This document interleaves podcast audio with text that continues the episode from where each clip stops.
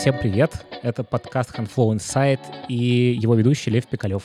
В этом подкасте мы вообще-то обычно говорим про вопросы, которые всех интересуют в HR, но мы решили продолжить наш эксперимент с тем, чтобы звать людей, которые не HR и не рекрутеры. Поэтому сегодня у нас в гостях Анна Бояркина, Head of Product компании Miro. И для тех, кто не знает, это бывший Real Time Board. Все верно? Да, все верно. Супер. Привет, Аня. Спасибо, что ты согласилась к нам прийти. Привет, Лев. Спасибо, что позвал, мне очень приятно. Расскажи про себя, пожалуйста. В общем, меня зовут Аня, я Head of Product в компании Мира, как ты уже сказал.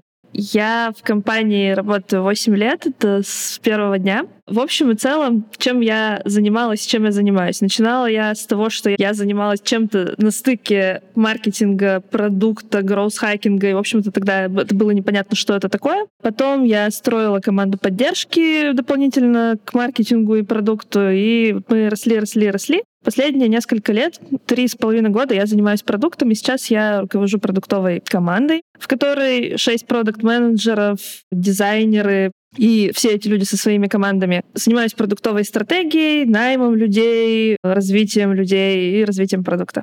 Класс. Слушай, прям мы по адресу пришли. Давай, наверное, немножко про продукты. Какие-то основные ваши, кто вами пользуется, что это за продукт и, в общем, для чего он нужен? У нас продукт — это сервис для совместной работы. Если говорить в общем, то мы помогаем командам распределенным и не только, лучше понимать друг друга и лучше объяснять какие-то вещи друг другу и говорить на одном языке. Это, если говорить о том, что это собой представляет, это больше всего это похоже на аналогию с обычной офисной доской, но у нее, конечно, сильно больше возможностей.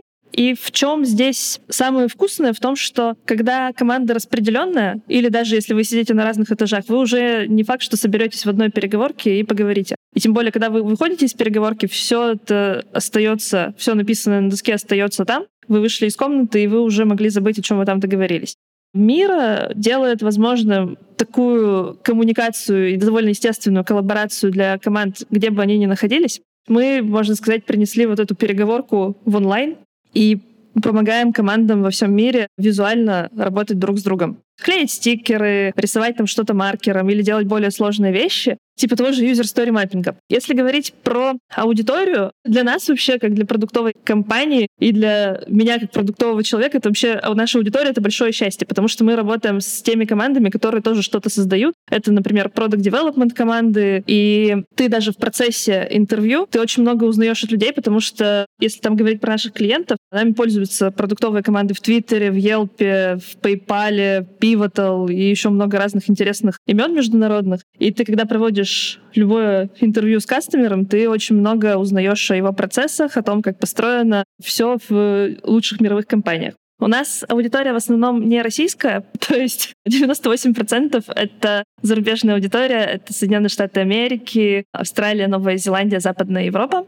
У нас 2,5 миллиона пользователей, из них активных порядка 150 тысяч команд в неделю. Это могут быть разные командочки от трех человек, заканчивая несколькими тысячами. Раньше вы назывались Real Time Board, теперь вы называетесь Мира. Почему так вышло? Почему вы решили сделать такое большое изменение в бренде? На самом деле несколько причин. Первая причина в том, что Real Time Board звучит очень классно, потому что оно описывает то, что делает продукт, но он описывает то, что делает продукт сейчас. И в каком-то смысле он тебя оставляет замкнутым в рамках одной продуктовой категории. И, наверное, это одна из самых важных причин, потому что мы не хотим там, себя ограничивать тем, что мы всегда будем делать доску, которая обновляется в реал-тайме. Есть еще другие причины. Очень сложно рассказывать историю, когда ты называешься real-time board. Что ты можешь рассказать? Рассказать только про то, что вот есть доска, она обновляется в реал-тайме. И мы хотим пойти дальше и говорить про ценности, чтобы у людей были ассоциации с ценностями, с какими-то вещами, про которые мы думаем, нежели просто с какой-то продуктовой категорией. Ну и там есть еще совершенно такие тактические моменты. Людям долго писать, людям очень долго говорить другим людям, которые ничего не знают про продукт, называть там real-time board в три слова, в одно слово, и наши клиенты постоянно писали его неправильно. RTB, RT-board, real-time, real-board. Ну и в общем и целом мы приняли такое решение, что сейчас, пока не началась стадия экспоненциального роста, пока он просто бурный, переименоваться. Но на самом деле мы, мы хотели переименоваться давно, еще с самого начала, но просто тогда придумалось то, что придумалось. Расскажи, какие вот сейчас с этим сложности есть? Клиенты привыкли уже или еще привыкают и вообще? Я думаю, что мы результаты оценить сможем не прямо сейчас, это все равно должно пройти какое-то время, там полгода, год, может даже больше, потому что все равно, если условно, продукт семь с половиной лет существовал с одним названием, и есть пользователи, которые с того момента нами пользуются, и они к этому привыкли, они все равно будут какое-то время привыкать к новому названию. Очень круто, что аудитория в общем и целом приняла очень хорошо. Мы, конечно, получаем много фидбэка по поводу того, что почему Мира, у вас новое название, а как так случилось. Мне нравился Time Board, потому что он точно описывал, что делал продукт, но это, естественно, в принципе, ожидаемо. Но, в общем и целом, очень прикольно, что внутри команды, что не менее важно, название очень круто прижилось, потому что само слово еще имеет славянский корень — мир. И оно порождает очень много интересных таких фольклорных вещей. Например, ну вот мы работаем в здании, постепенно его захватываем, то есть у нас появляются все новые, новые офисы, и вот мы думаем про то, что скоро можно на нем будет написать мироздание. И там много таких вещей. То есть те, кто делают продукт, миротворцы. Ну, то есть это больше в шутку, конечно, мы так не называем, но, по крайней мере, вот сама почва для творчества, она очень прикольная получилась. Ну да, получается, у Board меньше таких возможностей, точно. Ну, их, их вообще нет. Да, на английском тоже есть прикольные всякие Mirror, Hero. Угу. То есть оно тоже очень прикольно звучит. Круто. В общем, резкого какого-то там по аудитории вы не увидели негатива вот этого всего, и вы довольны в целом, как все это прошло. Да, мы довольны в целом, как все прошло. На самом деле это очень сложный проект, потому что ты одновременно много всего меняешь. Ты меняешь а, идентику, ты меняешь там технических очень много моментов разных, потому что даже переезд с одного домена на другой это, конечно, для команды то еще приключение. Но, в общем и целом, тут, тут же какая история? Мне кажется, не так много компаний в мире, в принципе, переименовываются. И тут либо ты веришь в это, либо нет. Если ты в это веришь и понимаешь, какая история за этим стоит, ты ее можешь убедительно рассказать. И мы в это верим, мы верим в новое название, мы понимаем, почему мы так сделали, поэтому мне кажется, что все вполне успешно и прошло.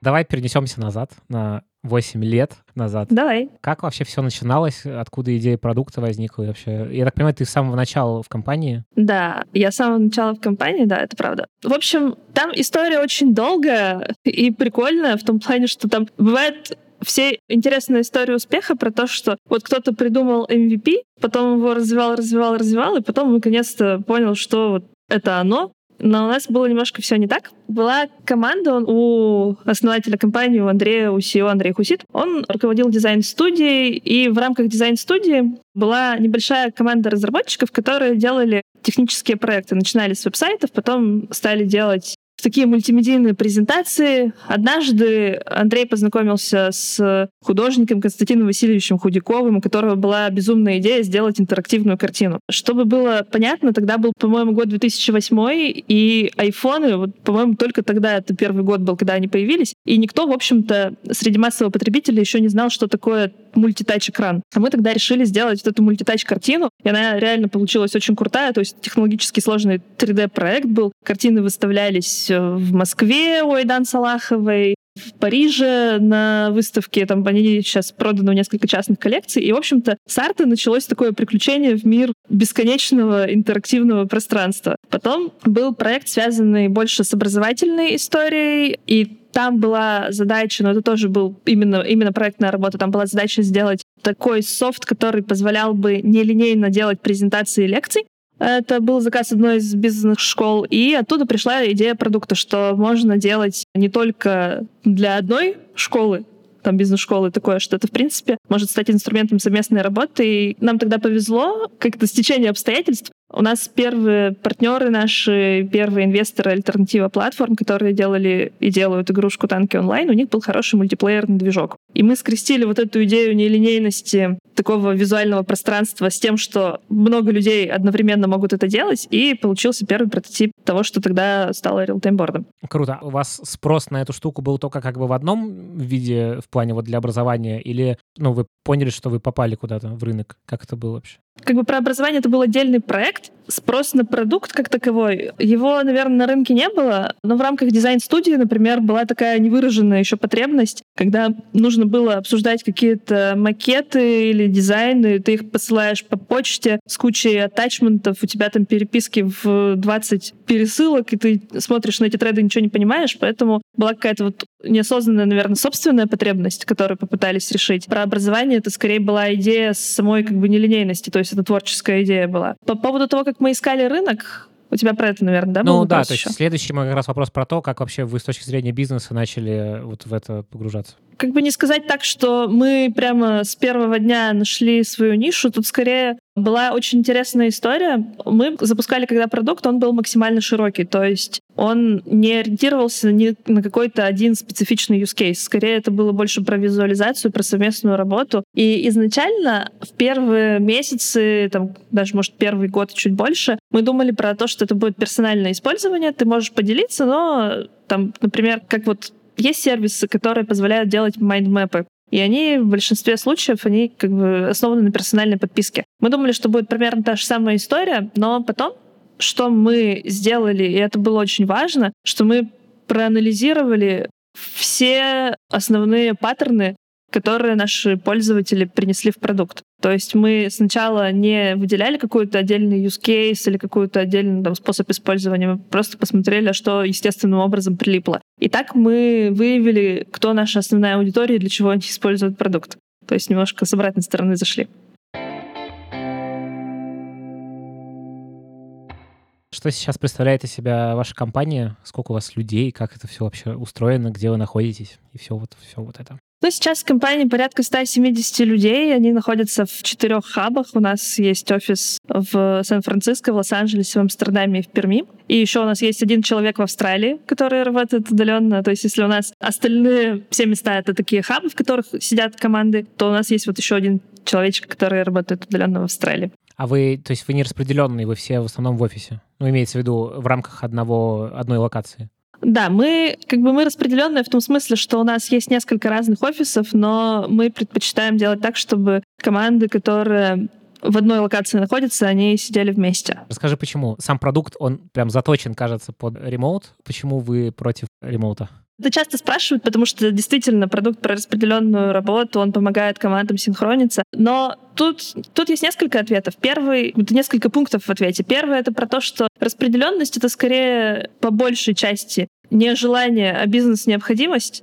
То есть либо ты не можешь найти нужную экспертизу, либо у тебя клиенты находятся в какой-то другой локации, поэтому ты понимаешь, что тебе нужно иметь представительство там, там, там и там, и сотрудников иметь где-то в другом месте. И второе, что есть компании, которые по ДНК, они распределенные изначально, и это сильно другая культура. То есть, например, есть компания Automatic, которая создали WordPress, они все распределенные, и там команда начиналась изначально как распределенная. Есть InVision, который весь распределенный. Это несколько другое, чем перестройка команды, которая изначально сидела вместе, и потом mm. делать ее то есть для вас это на самом деле просто в генетике компании заложена вот эта вот распределенность. У вас это просто началось все с того, что вы все рядом сидели, и вы продолжаете так делать, потому что... Ну, отчасти да, но, но и с другой стороны мы видим, насколько работа в одном месте отличается от работы в разных местах. А расскажи вот чем, кстати, да. Во-первых, я сразу скажу, что и то, и то абсолютно имеет право на существование. Я знаю примеры команд, которые круто работают распределенно. Например, есть там в России замечательная IT-эдженси, которые очень круто это делают. Uh-huh. Но тут надо понимать, что э, есть несколько вещей, которые отличают команды, которые сидят вместе, от команд, которые работают распределенно. Во-первых, когда ты сидишь вместе, у тебя есть вот этот эффект вотер-кулера, когда ты можешь подойти там на кухне обсудить какие-то вещи, и у тебя просто вот этот постоянный информационный поток, в котором ты какие-то новости узнаешь. Это не значит, что это единственный канал, но просто случайно пролетает очень много интересных, важных вещей. Они могут быть не связаны напрямую с рабочими задачами, это может быть просто какой-то культурный аспект социальный. Второй момент, что когда ты распределен, ты не можешь, условно говоря, похлопать там соседа по плечу или задать там какой-то вопрос, когда тебе, условно говоря, это заблагорассудится сделать. Распределенность, например, требует очень высокой дисциплинированности, то есть это все процессы, которые есть, Удаленная работа на самом деле успешна тогда, когда она очень хорошо структурирована. И сидя вместе, вы можете до поры до времени не заморачиваться на это. Потому что мы сейчас даже столкнувшись с тем, что есть несколько хабов, мы уже серьезно перестраиваем свою работу, просто очень серьезно. То есть мы начинаем многие вещи документировать так, чтобы было понятно вообще человеку, который никогда про это не видел, ничего и не слышал. Мы очень сильно адаптировали все процедуры, связанные с совместными встречами. Мы очень много сейчас внедряем коммуникационных практик именно как практики, то есть как мы общаемся, как мы взаимодействуем, как мы работаем. Я не скажу, что это похоже на полностью ремоут историю, но когда у тебя в компании появляются люди, которые не сидят с тобой, ты уже перестраиваешь сильно работу. Есть очень классный пример про то, как Atlassian после того, как купил Trello, стали перестраивать свои практики совместной работы. Он очень маленький, но, наверное, показательный в том плане, что вот Trello — это команда, которая распределена полностью, и у них есть культура встреч распределенных. У них там есть, наверное, какой-то офис, но я точно сейчас не скажу, что если кто-то один ремоут, мы все ремоут. И в Атласе недавно, до недавнего времени было так, что люди сидят в переговорке и подключают кого-то удаленно там по зуму. И вот это очень такой небольшой пример, который мы тоже стараемся сейчас использовать. Если кто-то ремоут, то все ремоут, и мы там по себе заметили, что такие встречи проходят существенно эффективнее. Так, а вот расскажи, кстати, ты уже частично ответил на этот вопрос про то, как вы устроены в плане команд внутри людей, что у вас есть несколько хабов, они в разных странах, а вот э, можешь какие-нибудь подробности, там, сколько у вас продуктовых команд, как вообще все это работает, какие процессы, может быть?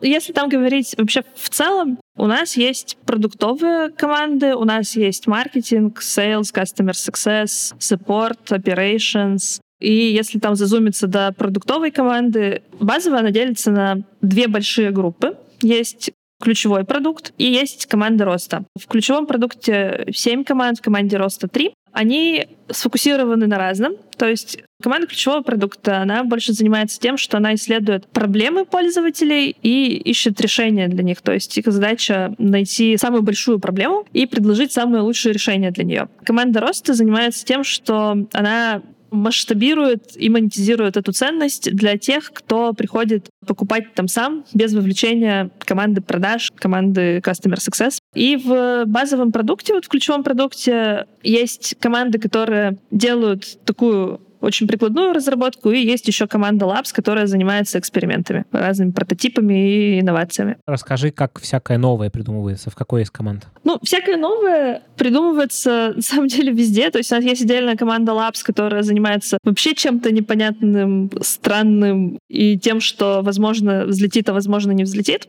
Угу, то есть это эксперименты какие-то продуктовые? Да, это эксперименты, но причем это реально такие глубокие эксперименты, либо новый рынок, либо новый use case, либо новый подход, либо еще что-то вот такого масштаба новое. А в общем и целом всякое новое придумывается. Что здесь важно, оно придумывается на стыке разных команд. Часто бывает так, что кто-то больше общается с пользователем, например, sales команда поговорила в рамках какого-то своего discovery интервью, принесла проблему какую-то, потом пришел кто-то из маркетинга и принес инсайт с рынка поговорили все вместе там с продуктовой командой, и из этого собрали что-то, что на самом деле будет решать и ту, и другую проблему, но не будет похоже на первоначальное решение. И в этом плане, наверное, самое важное, что это какая-то междисциплинарная история, на стыке которой рождаются самые новые, самые крутые вещи. Слушай, а вот ты сказал про команды роста, а это команды, они как бы, ну, постоянные, или это какая-то очень гибкая система, в которой из разных областей компании туда приходят люди и вот, ну, делают эти вот спринты роста?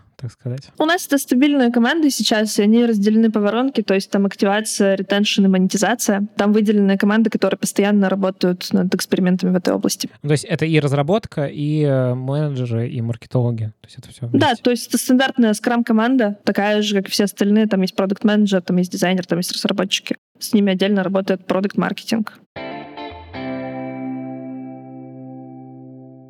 Ты уже сказала, что у вас скрам команды. Как у вас вообще эти все процессы устроены? У вас есть какие-то, не знаю, скрам-мастера, может быть? Наверное, я расскажу про то, какие у нас есть практики и какие люди их помогают реализовывать. В общем и целом, наша как бы, основная задача — сделать так, чтобы продукт доставлялся вовремя, если мы говорим про продуктовую команду, и чтобы всем было понятно, что мы делаем, и когда это будет сделано, и как это будет сделано, и почему мы это делаем, это самое главное. И тут есть несколько вещей, которые нам помогают двигаться вперед. Наверное, первое — это OKR, которые есть на уровне всей компании. Они есть и на уровне продуктовой команды, на уровне каждой из команд, которая реализует какую-то ценность. Дальше там все понятно, там есть в рамках этих OKR какие-то проекты, Иногда это может быть связано с релизами, иногда это какие-то процессные вещи, иногда это что-то еще. Дальше есть спринты, по которым команда движется. Да, есть скрам-мастер пока один на всю эту ораву продуктовых команд, но, в общем и целом, очень хорошо помогают либо продукт менеджер либо тем лиды в командах соблюдать какие-то правильные процедуры, помогать командам улучшаться. А скрам-мастер — это выделенная роль, но он такой как бы как некий консультант у команд или нет? Да, он больше как консультант у команд сейчас. Мы не считаем, что он должен быть один или что подобную роль, условно говоря, я бы не сказала, что это именно про скрам, это скорее про то, чтобы команды вырабатывали практики сами и могли постоянно улучшаться. То есть как бы тут мы не за механический скрам, то есть если ты там проводишь делики, ретроспективы и демки, это еще не значит, что ты реально гибкий и понимаешь, зачем ты это делаешь. И роль скрам-мастера в этом плане помогать командам улучшаться. И тут мы, в общем-то, пришли к тому пока, что как в условиях дефицита его ресурса, он где-то фокусно работает больше с несколькими командами, и где-то он консультирует больше продуктов и тим лидов. Давай, наверное, про OKR. Вообще, что это такое? Возможно, некоторые не знают, те, кто нас слушают, и про то, как у вас вообще все это работает, как у вас каскадируются цели, и, в общем, Расскажи, пожалуйста. В любой компании все равно есть какая-то система целеполагания, и можно как-то это осознанно делать, можно неосознанно делать. Нам нравится OKR, в том плане, что OKR — это вообще Objectives Key Results. На русский язык очень круто перевел Егор Руди, это CEO Профиру, ориентиры, ключевые результаты.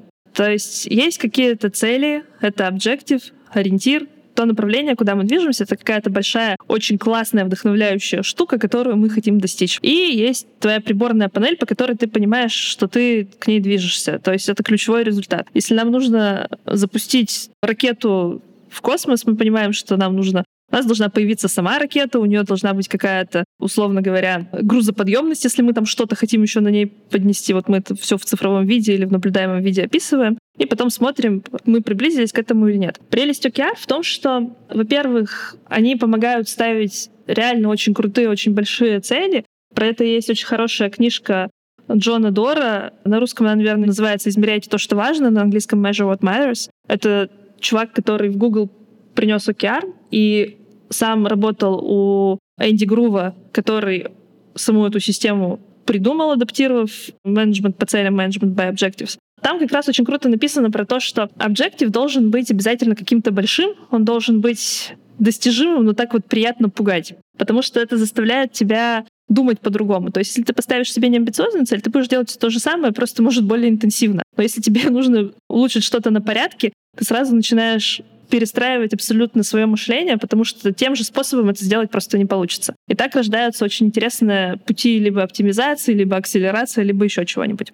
У нас OKR работают Начали мы их завозить с 2015 года, когда у нас появился первый американский сотрудник, и так совпало, что мы про это что-то читали, а Первый американский сотрудник до этого работал в Google, и как-то совпало, что мы решили это все завести. А как у вас было до этого? Ну, то есть вот до того, как 15 год случился? Ну, до этого у нас не было долгосрочного планирования. То есть это были скорее какие-то короткие очень интервалы, потому что тогда мы искали продукт market fit, и там, честно говоря, до долгосрочного планирования просто не доходило, потому что ты очень много экспериментируешь, ты понимаешь, что завтра будет совсем другое. И мы шли довольно такими короткими отрезками. Возможно, то есть как бы у истории нет сослагательного наклонения, и я не знаю, может быть, если бы были раньше OKR, они бы еще лучше сфокусировали всю компанию и, может быть, быстрее там что-то нашли. Вы в 2015 году так вышло, что вы решили попробовать. И как это все происходило, и какие были сложности, и какие, наоборот, были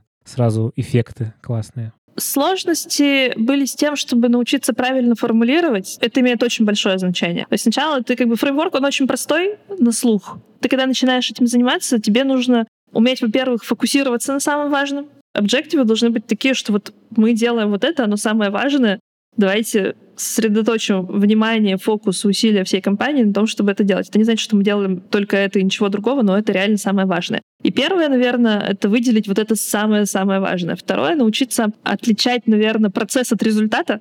В том плане, что когда ты формулируешь, а то, как ты будешь проверять, достиг ты этой цели или нет, формулируются разные там проекты, инициативы, и часто они звучат как «мы будем делать то-то, то-то». На первый взгляд это очень просто, но когда люди там из своей операционной деятельности начинают пробовать формулировать по-другому, им это очень сложно дается. Сложности еще были с тем, чтобы распространить процесс на всю компанию, потому что ну, это любое там, изменение процесса, оно же всегда либо встречает сопротивление, либо просто не всегда доходят руки этим заняться, потому что у тебя и так уже много всего, что нужно делать.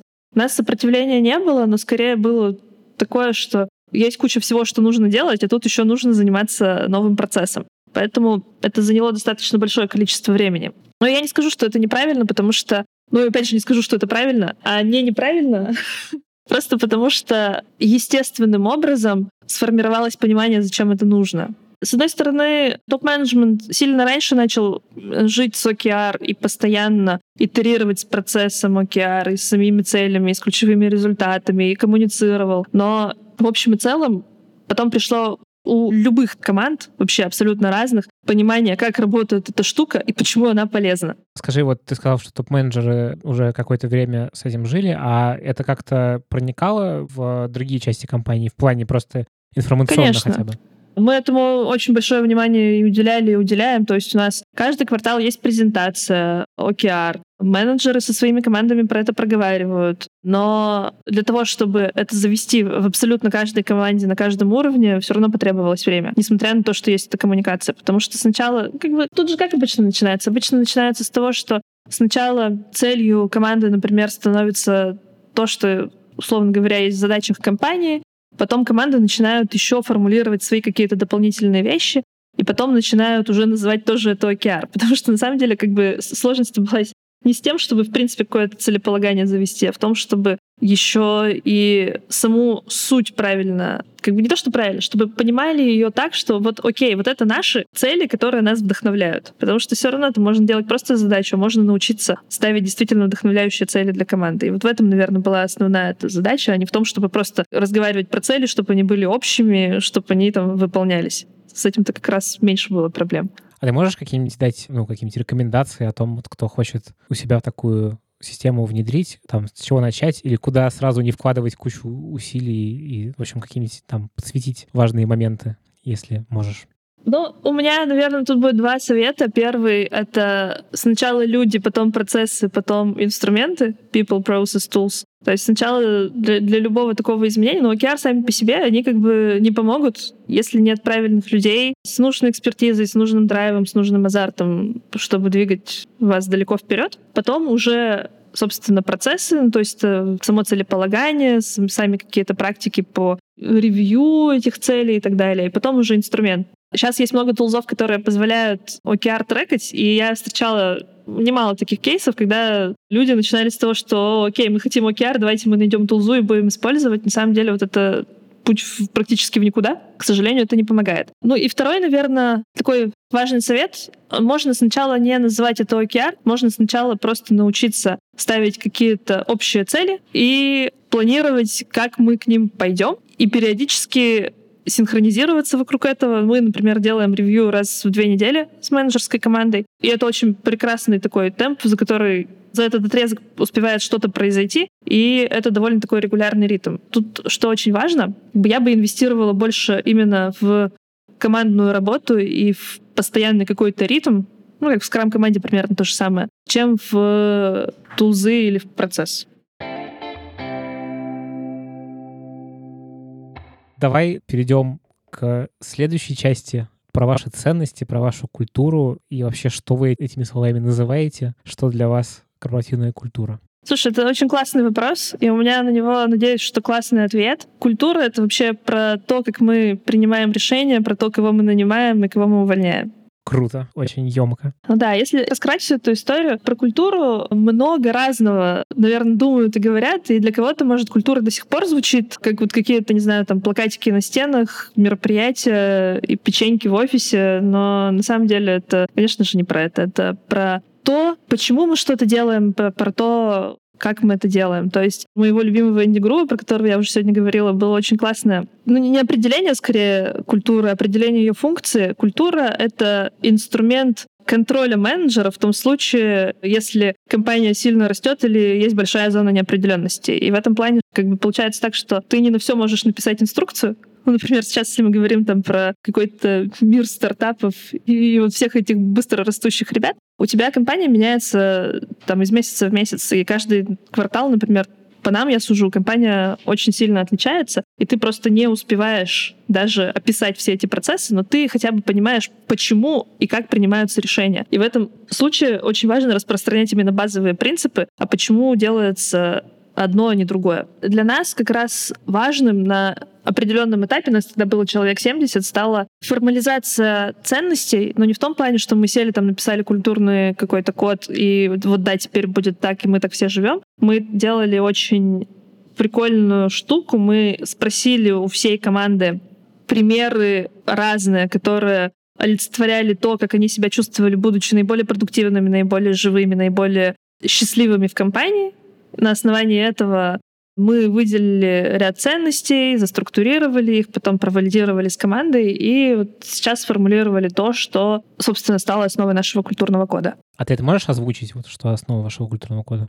Я могу озвучить основные пункты, они просто обычно как бы мы, мы их на английском все записали, на русском они не так красиво звучат. В общем и целом, да, это доверие, в том плане, что мы не боимся ошибок и учимся на экспериментах. Это no bullshit, то есть мы не строим процессы ради процессов. Мы, если замечаем что-то неладное, мы говорим об этом обязательно. Создание лучшей версии себя каждый день. Открытость тоже очень важный принцип. Прям пять пороков команды. Во многом, да. Но тут, тут это и про них, и не только, но в общем и целом про пять пороков команды на самом деле ты очень хорошо заметил, потому что для нас супер важна ценность командной работы. Просто супер важна. Мы компания с очень коллаборативной корпоративной культурой, и мы действительно верим в то, что люди вместе могут делать и достигать значительно больше, чем люди поодиночке. И мы много инвестируем именно в то, чтобы создавать атмосферу доверия. Атмосфера доверия, она, она же психологическая безопасность, потому что супер важно, если ты летишь там далеко вперед, ты неизбежно наделаешь кучу ошибок. И поэтому супер важно уметь открыто об этом говорить, экспериментировать, не бояться. Ну и да, и про командную работу тоже одна из наших ценностей — play as a team. Как у вас устроен найм, и, в общем, расскажи что-нибудь про это. Вопрос действительно очень обширный. От того, по каким принципам, заканчивая тем, как у нас устроено собеседование, ну, давай, наверное, начнем с широкой картинки, с принципов. Для нас понятно, что важны две вещи. Первое — это культурный фит. Мы действительно очень смотрим на то, чтобы человек подходил нашим ценностям, и наши ценности подходили ему, потому что без этого, к сожалению, к счастью, но, но ничего не получается. Как вы это проверяете?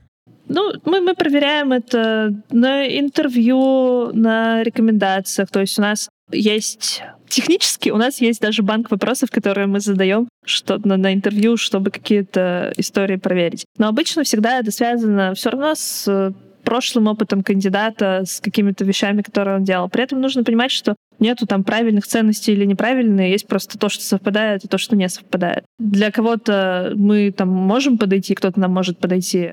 Для кого-то это будут две разные дорожки, это нормально.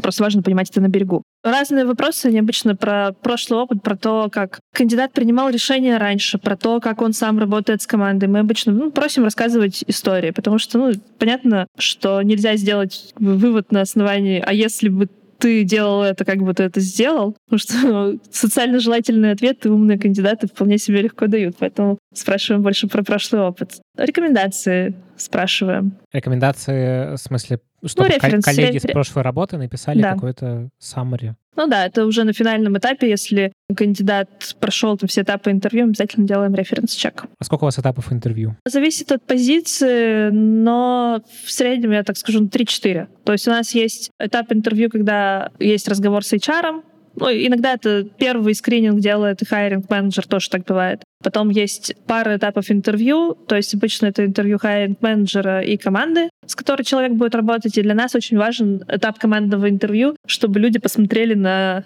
друг друга, с кем придется работать. А прям вся команда участвует или какие-то, не знаю, тем лиды? Как это вообще работает? Сейчас уже вся команда не участвует, нас уже слишком много, и поэтому приходит там два три человека от команды. Если команда маленькая, в которой, например, 2-3 человека, то тогда вся команда приходит обычно. Если команда сработавшаяся, в принципе, люди очень хорошо понимают, на что обращать внимание и доверяют мнению друг друга, поэтому тут никаких вопросов обычно нет. Мы как бы очень много с этим процессом итерируем, он до сих пор не идеальный в том плане, что нанимать людей. Делать, короче, выводы по собеседованию — это же скилл, который нужно качать, и есть более джуниор люди, есть менее джуниор люди, всех по-разному, но мы учимся в процессе. Поэтому еще очень важно, чтобы как раз несколько людей ходило на интервью, чтобы другие люди тоже учились их проводить и оценивать. Как вы работаете с там, ну, у вас бывают случаи, когда не единогласно все да или нет, а когда есть какое-то разделение мнений? Как вы с этим работаете? И от команды я имею в виду. Да, у нас есть, конечно, бывает такое, ну, то есть не каждый кандидат там, ты знаешь, есть такая шутка, я не 100 долларов, чтобы нравиться всем, так вот не каждый кандидат такой идеальный. У нас в процессе после интервью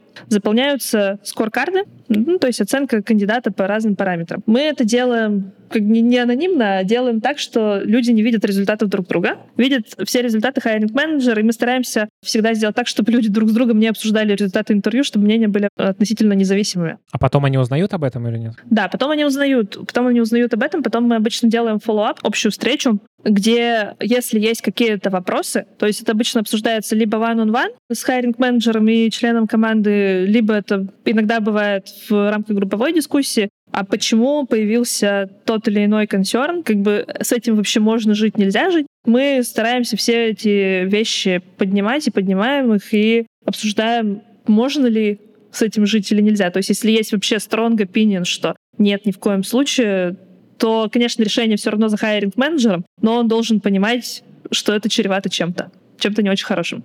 А у вас есть какие-то тесты дни? Вот это вот некоторые компании практикуют. Ну, я вот недавно как раз читала великолепную статью Додо Пицца о том, как они делают тестовый день. У нас прямо такого, наверное, не было. Мы иногда, знаешь, что делаем? Мы иногда приглашаем кандидатов провести какой-нибудь воркшоп.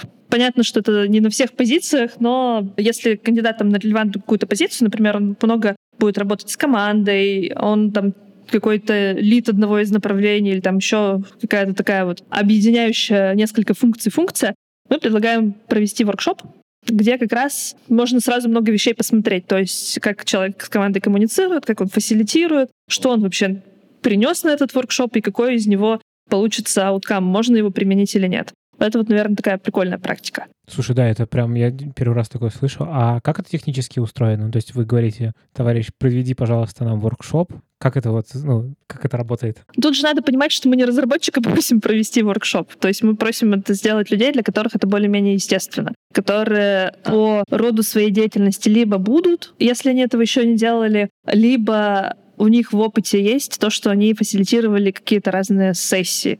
Можно сказать, что это люди, которые работают с другими группами людей. Ну, то есть вот agile коучи хороший пример. Бывают еще лиды разных направлений, то есть такие какие-то позиции. И технически это выглядит так, что мы вместо там какого-то тестового задания просим провести воркшоп. Ну, то есть, да, вот давай проведи нам воркшоп. То есть это не выглядит так, что а теперь мы там ну-ка проведи, вот это будет спектакль, а мы все посмотрим. Нет, это нормальная рабочая сессия. В любом случае люди делятся знаниями, мы тоже чем-то полезным делимся для кандидата, потому что он тоже про нашу кухню что-то узнает. А по поводу тестового задания, да, мы предлагаем сделать тестовое задание, потому что надо понимать, что кандидат для нас это black box. Мы ничего про него не знаем, мы не знаем про то, как он думает. И в этом плане, что тестовый день, там, что воркшоп, что тестовое задание, это попытка понять, насколько мы друг другу подходим.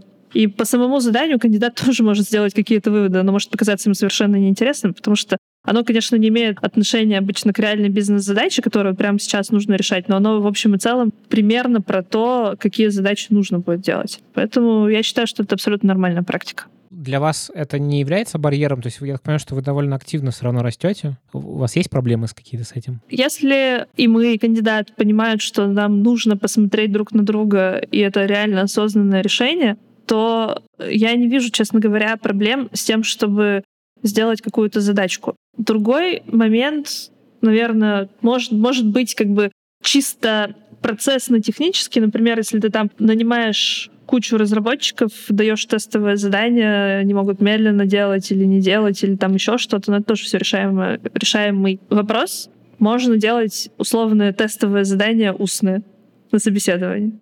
Мы ищем достаточно много людей, и, конечно, всегда хочется, чтобы позиции закрывались сильно быстрее, чем они закрываются. Это ни для кого не секрет. Я думаю, что любая компания недовольна своей скоростью найма. Но при прочих равных здесь нужно соблюдать баланс между тем, мы осознанное решение принимаем или мы дырки закрываем. И в этом плане мы, мы постоянно тюним этот процесс, я не скажу, что он идеальный. И, конечно, там что-то меняется, где-то мы там перестраиваем, уменьшаем количество шагов, делаем более легкие какие-то тестовые для каких-то позиций, чтобы не перегружать там кандидатов, если понимаем, что это бессмысленно. Но в общем и целом цена ошибки достаточно высокая, потому что ты должен понимать, кого ты приведешь в компанию, в культуру и как, как потом это все будет работать. Потому что до того, как человек пришел в компанию, сильно проще что-то понять и не делать неправильных решений, каких-то неправильных шагов, чем потом.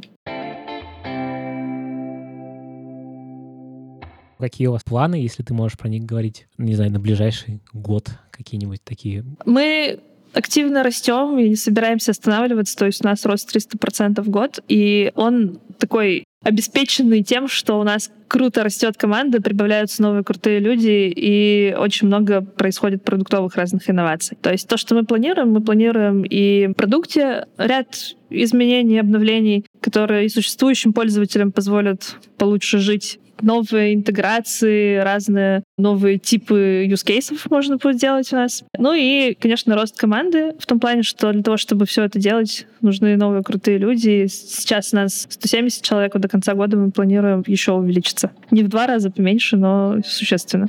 Ань, спасибо тебе большое. Да, спасибо, что позвал, было очень приятно. Это был одиннадцатый выпуск подкаста Control Insight, и у нас в гостях была Анна Бояркин. Большое вам спасибо, что послушали.